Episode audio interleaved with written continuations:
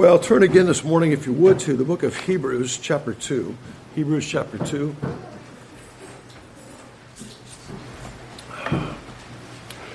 and this morning, I'd like to draw your attention especially to the, the 17th verse, uh, Hebrews, chapter 2, and verse 17. Therefore, he had to be made like his brethren in all things, so that he might become a merciful and faithful high priest in things pertaining to God, to make propitiation for the sins of the people. And let us pray. Father, again, we're so thankful we can enlist thy aid and come to thee in prayer. We thank you that you do hear um, our requests and our, our, prayers. And I, I thank you for uh, the time already, just the time of, of worship, the preciousness of the, the fellowship of the saints that we can gather together and worship such a pure, glorious, holy God. And I thank you for that. And this, again, I would pray for the help of your Holy Spirit these moments to bring forth Holy Scripture in a way that not only honors thyself, but in a way that ministers to our own soul, to our own heart, that would serve the ends of our own um, increased devotion to thee, increased love for thee, our own walk with you. So just continue to bless our time together these moments, and we ask these things in Jesus' name. Amen. Well, according to the uh, Wycliffe Bible Encyclopedia, a priest is an authorized minister in sacred things, especially one who offers sacrifices at the altar and acts as mediator between God and men. So the priesthood, which was so central to the religion and worship of the Old Testament, helps us to understand the, the priestly work of Christ on behalf of his people. This article goes on the cardinal components of the gospel, which fulfill the Old Testament forms by Christ's redemptive acts are typically represented in the Hebrew priesthood. This priesthood, therefore, which was of supreme importance in Old Testament times as the, the means of securing and retaining acceptable standing and fellowship with God, becomes in the New Testament the ground for understanding the mediatorial and redemptive ministry of Jesus Christ. So, for example, when you think of a, of a prophet, which would be a, a, sacred office, the emphasis it's on God's word through a man to the people. So the direction is from God to the people through a man. However, when we think of a priest, which is also a, a sacred office determined by God, the emphasis it's, it's not from God to the people, but from the people to God. It's the work of mediation. How can they be accepted by God? So the direction is, is Godward. Um, with regard to the high priest, this article goes on. In Israel, as in many other states with historical priestly religions, a hierarchical system of graduated powers and responsibilities existed with a chief or high priest at the head of the organization. For over a millennium before Moses, each of the larger temples and religious centers of Egypt had its high priest. Further, it says, in the epistle to the Hebrews, Jesus is shown to be the fulfillment of the priestly office and all the priestly activities of the Old Testament.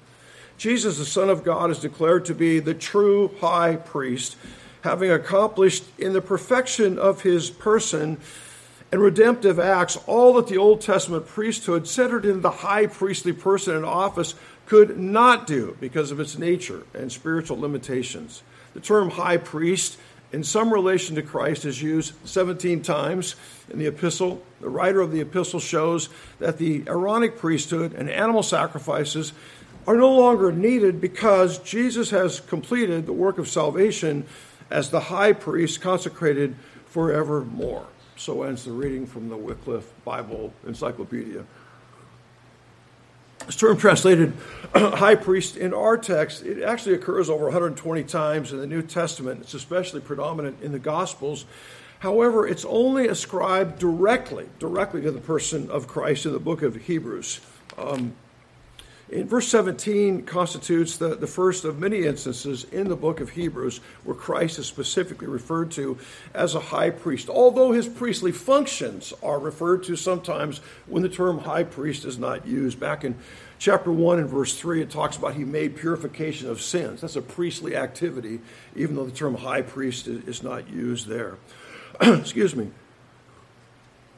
So it's not only that this is the first reference to our Lord as a high priest, it informs our minds uh, about our Lord's activity in this particular capacity. Uh, Paul Ellingworth, a helpful commentator, wrote that this ver- verse, it's a nerve center of the epistle, summing up in its first clause. The first clause would be, therefore, he had to be made like his brethren in all things. Uh, the discussion since verse 10, announcing in the following subordinate clauses the two major doctrinal concerns, namely the high priestly status of Christ, and secondly, his work in dealing with sin. So this, this morning, our intention is to look at specifically at three facets of our Lord's high priestly ministry in behalf of sinners. Three facets of his ministry in behalf of sinners. Number one, excuse me, uh, his becoming a high priest necessitated a full identification with the people of God he came to save. So, point one, it necessitated a full identification with the people of God that he came to save. It was absolutely necessary he became like them. It was incumbent upon him to fully participate in the human condition. Notice the text says he had to be made like his brethren. Here's, the, here's kind of a key phrase in all things. That has reference to his incarnation, his becoming fully human. It's very much like the import of verse 14 since then the children share in flesh and blood, he himself likewise also partook of the same. I'd offer four further factors here that inform our thinking about this full identification uh, with his people by way of his incarnation. Four factors. Number one, it's relational. And what, what I mean by that, it's, it's, it's, a precious, there's a precious dimension to this to, to be made like his brethren in all things. So it's not just solidarity with his people, but it's a, it's a beloved kind of bond. Picks up what we see in verses 11 and 12. I'll proclaim thy name to my brethren, and for which reason he is not ashamed to call them brethren. So it shows that the solidarity identification, it's, it's relational. It brings to mind uh, the, the level of his condescension. He's not ashamed to call them brethren. Secondly, it's presented as being absolutely necessary. Now, verse 14 gives us a clear statement of the fact of our Lord's incarnation. Since then the children share in flesh and blood, he himself likewise also partook of the same. So it clearly states the fact of his full participation in the human condition. But verse 17 makes the point not only did it happen, it had to happen. He had to be made like his brethren in all things. The term had to means to be obligated. One must do something. One ought to do something. It's something that a person is bound to do. The word is translated obligated in chapter 5 and verse 3. Now, the necessity of his becoming fully human, the reason that had to be the case, is to represent the people before God. He had to be completely like them, to become completely like them, to rightly represent them before God. When we get to chapter 5 and verse 1, it says, For every high priest taken from among men is appointed on behalf of men and things pertaining to God, in order to offer both gifts and sacrifices for sin. So, so his identification, he had to be made like them to rightly represent them before God. So this identification that's relational is necessary. And then thirdly, I'd have you notice it's a thoroughgoing or it's, it's a comprehensive kind of identification. As we noted, uh, the force of, of verse 14 says, in all things, but the phrase here receives the, phrase receives the emphasis in this verse indicating the identification with his people. It, it's comprehensive and, and thoroughgoing. Uh, William Lane wrote in the statement that obligation was laid upon the incarnate Son to become altogether like his brethren.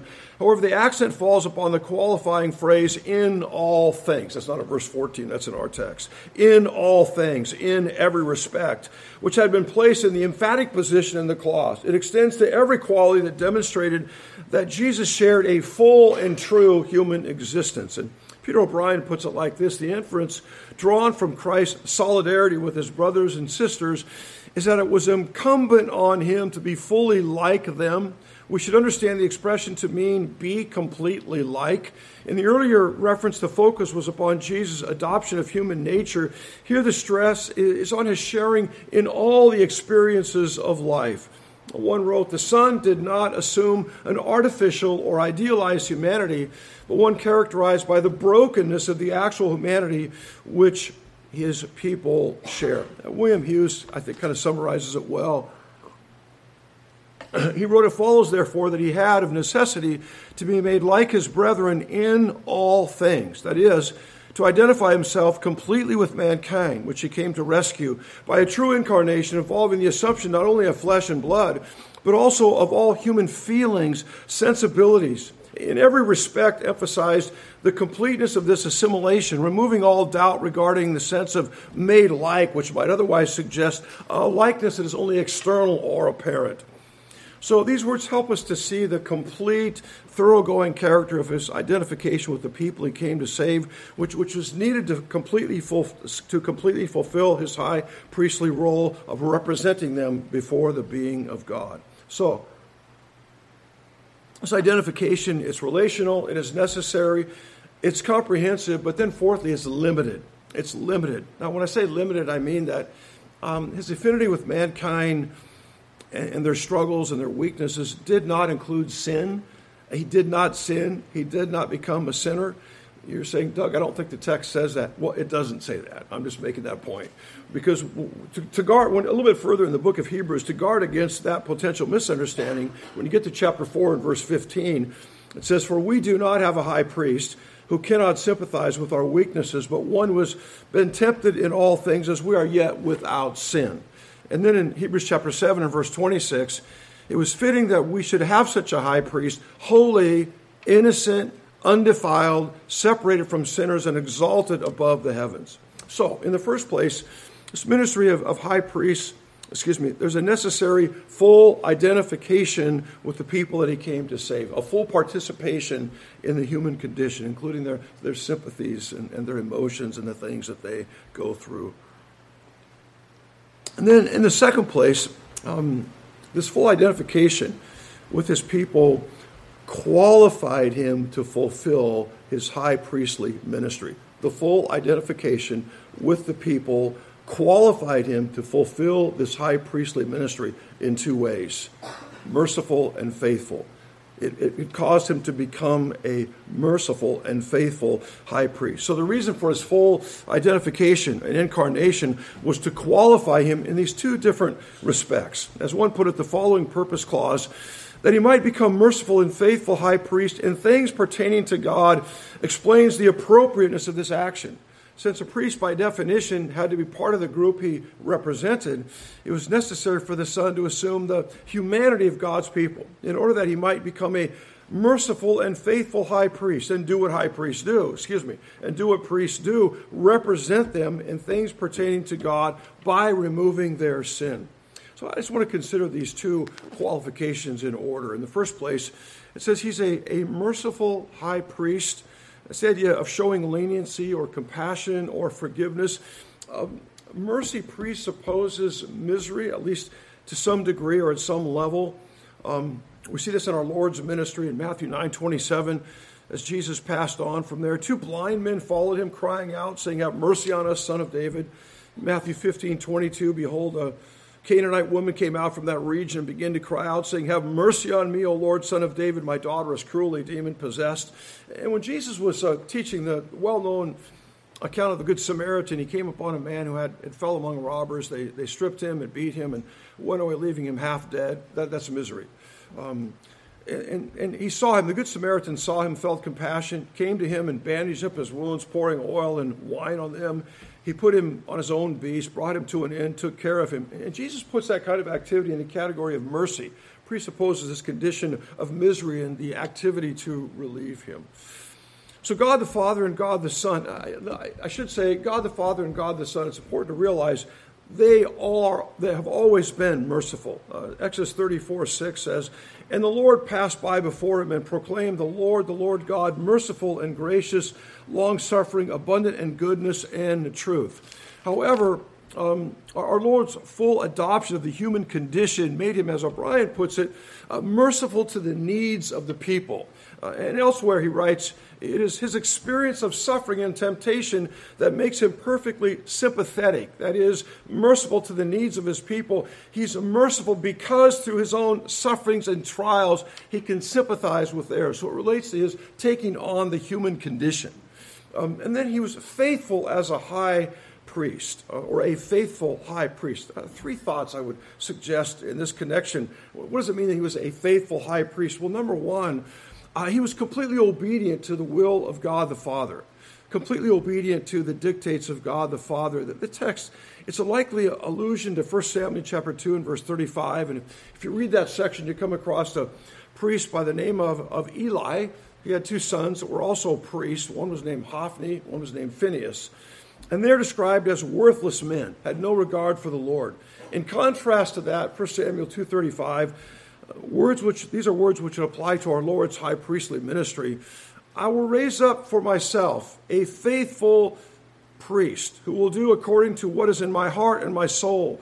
And I'll build him an enduring house, and he will walk before me excuse me, and he will walk before my anointed always.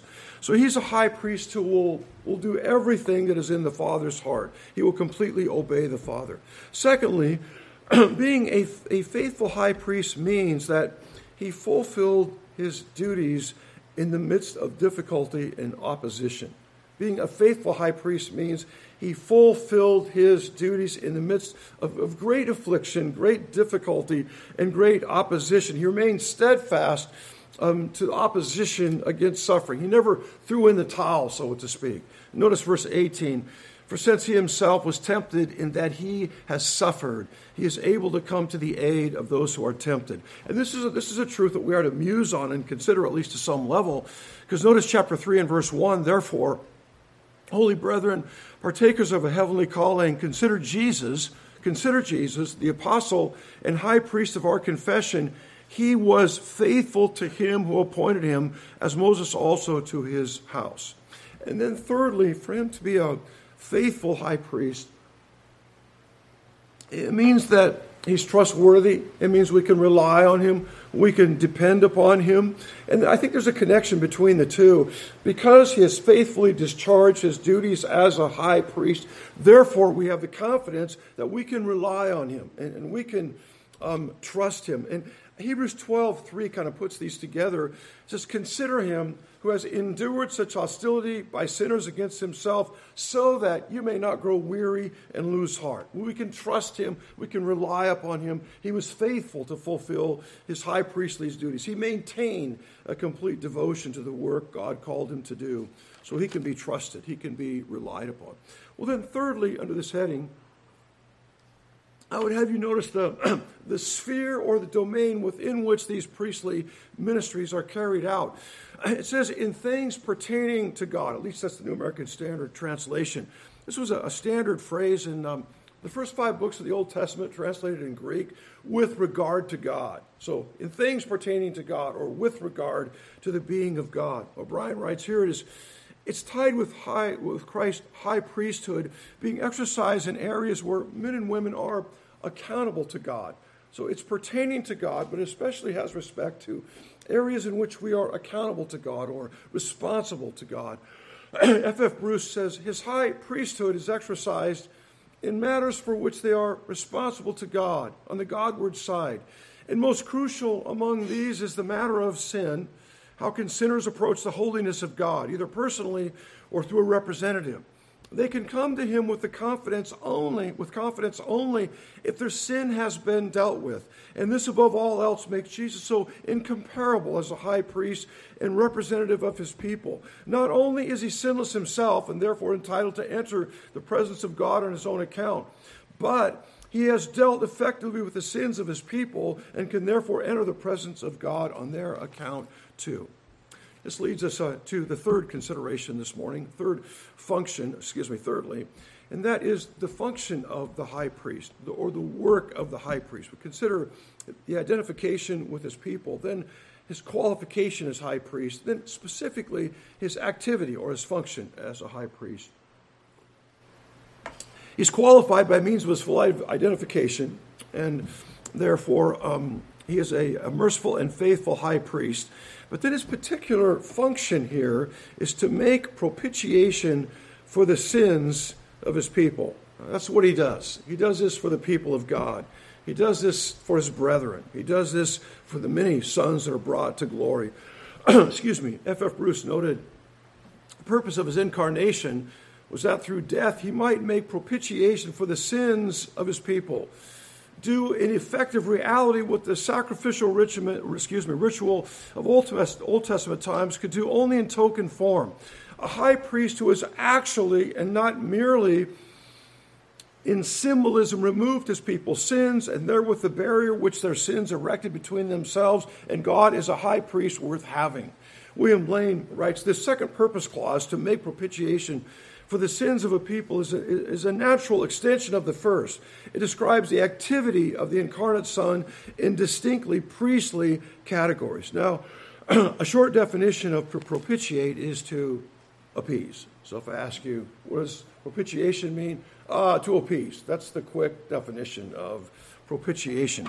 The longer definition is to appease an offended party's wrath for some wrongdoing in order to regain goodwill, normally accomplished by making sacrifice to an offended deity.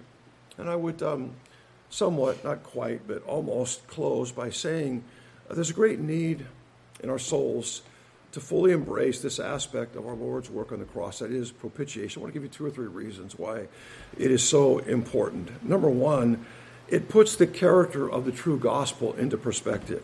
Without this doctrine, at least from my, it's hard to really understand the dynamics that are operating in the gospel.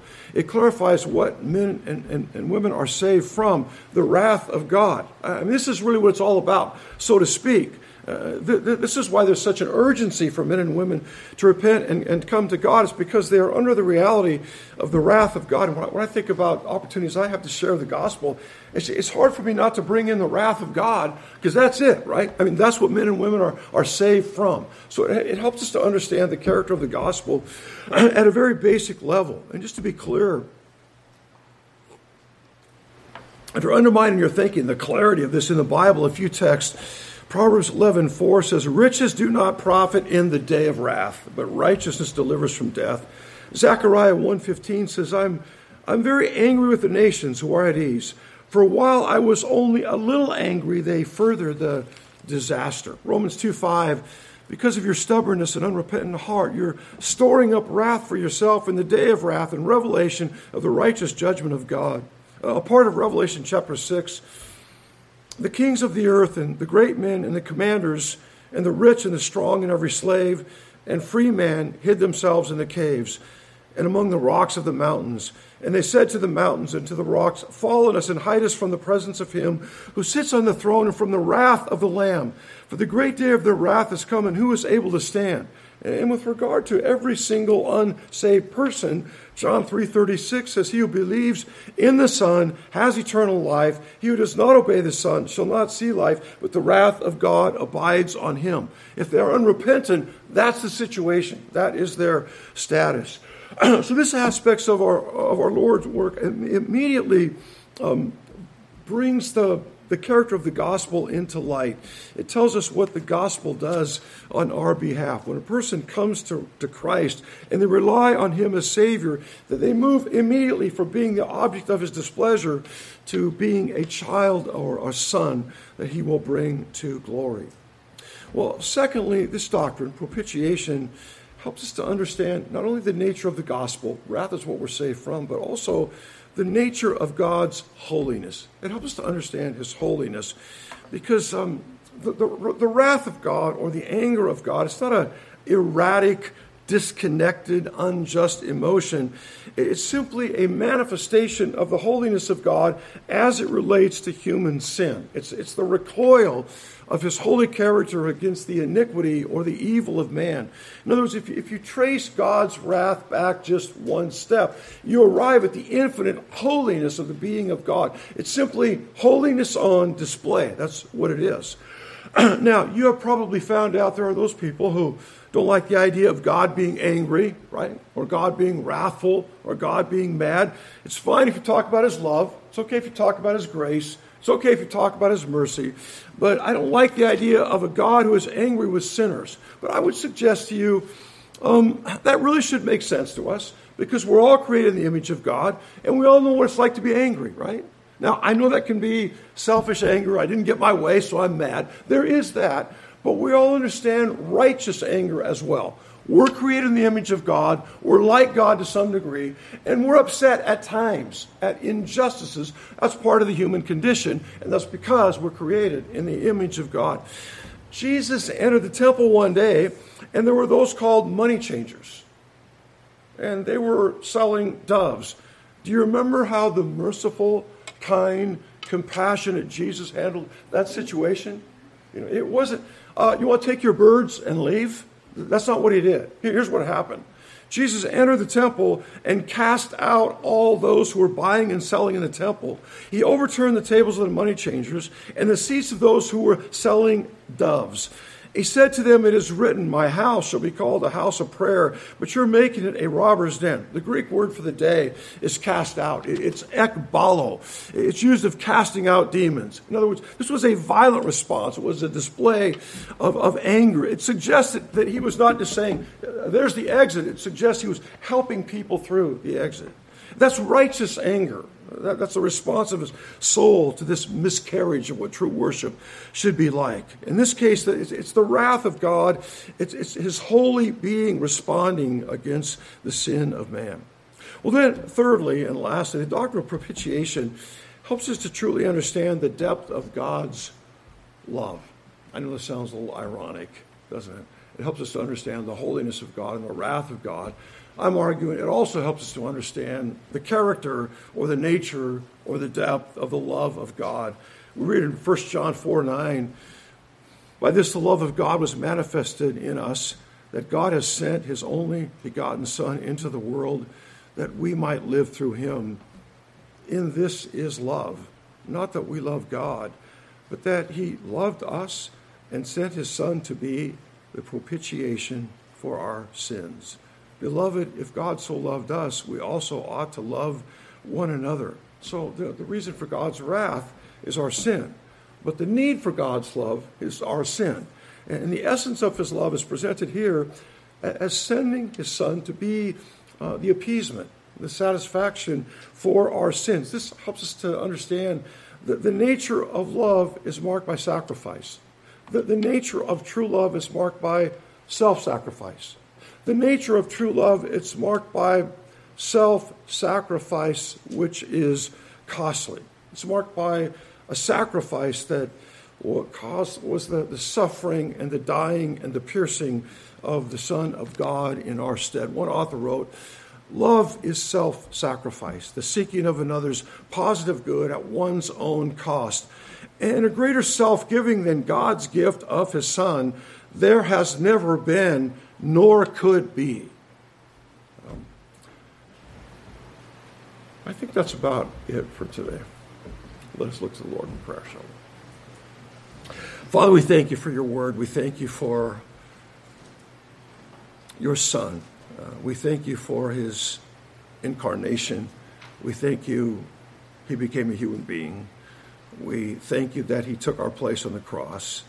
We thank you that he is our high priest we thank you he, he identifies with us. He, he knows us. He understands our struggles, our weaknesses, and we think we have such confident access to thee through him. And I pray that you would take what we have considered this morning and apply it to our own hearts and our own minds for your glory and the good of our souls. And we ask these things in Jesus' name. Amen.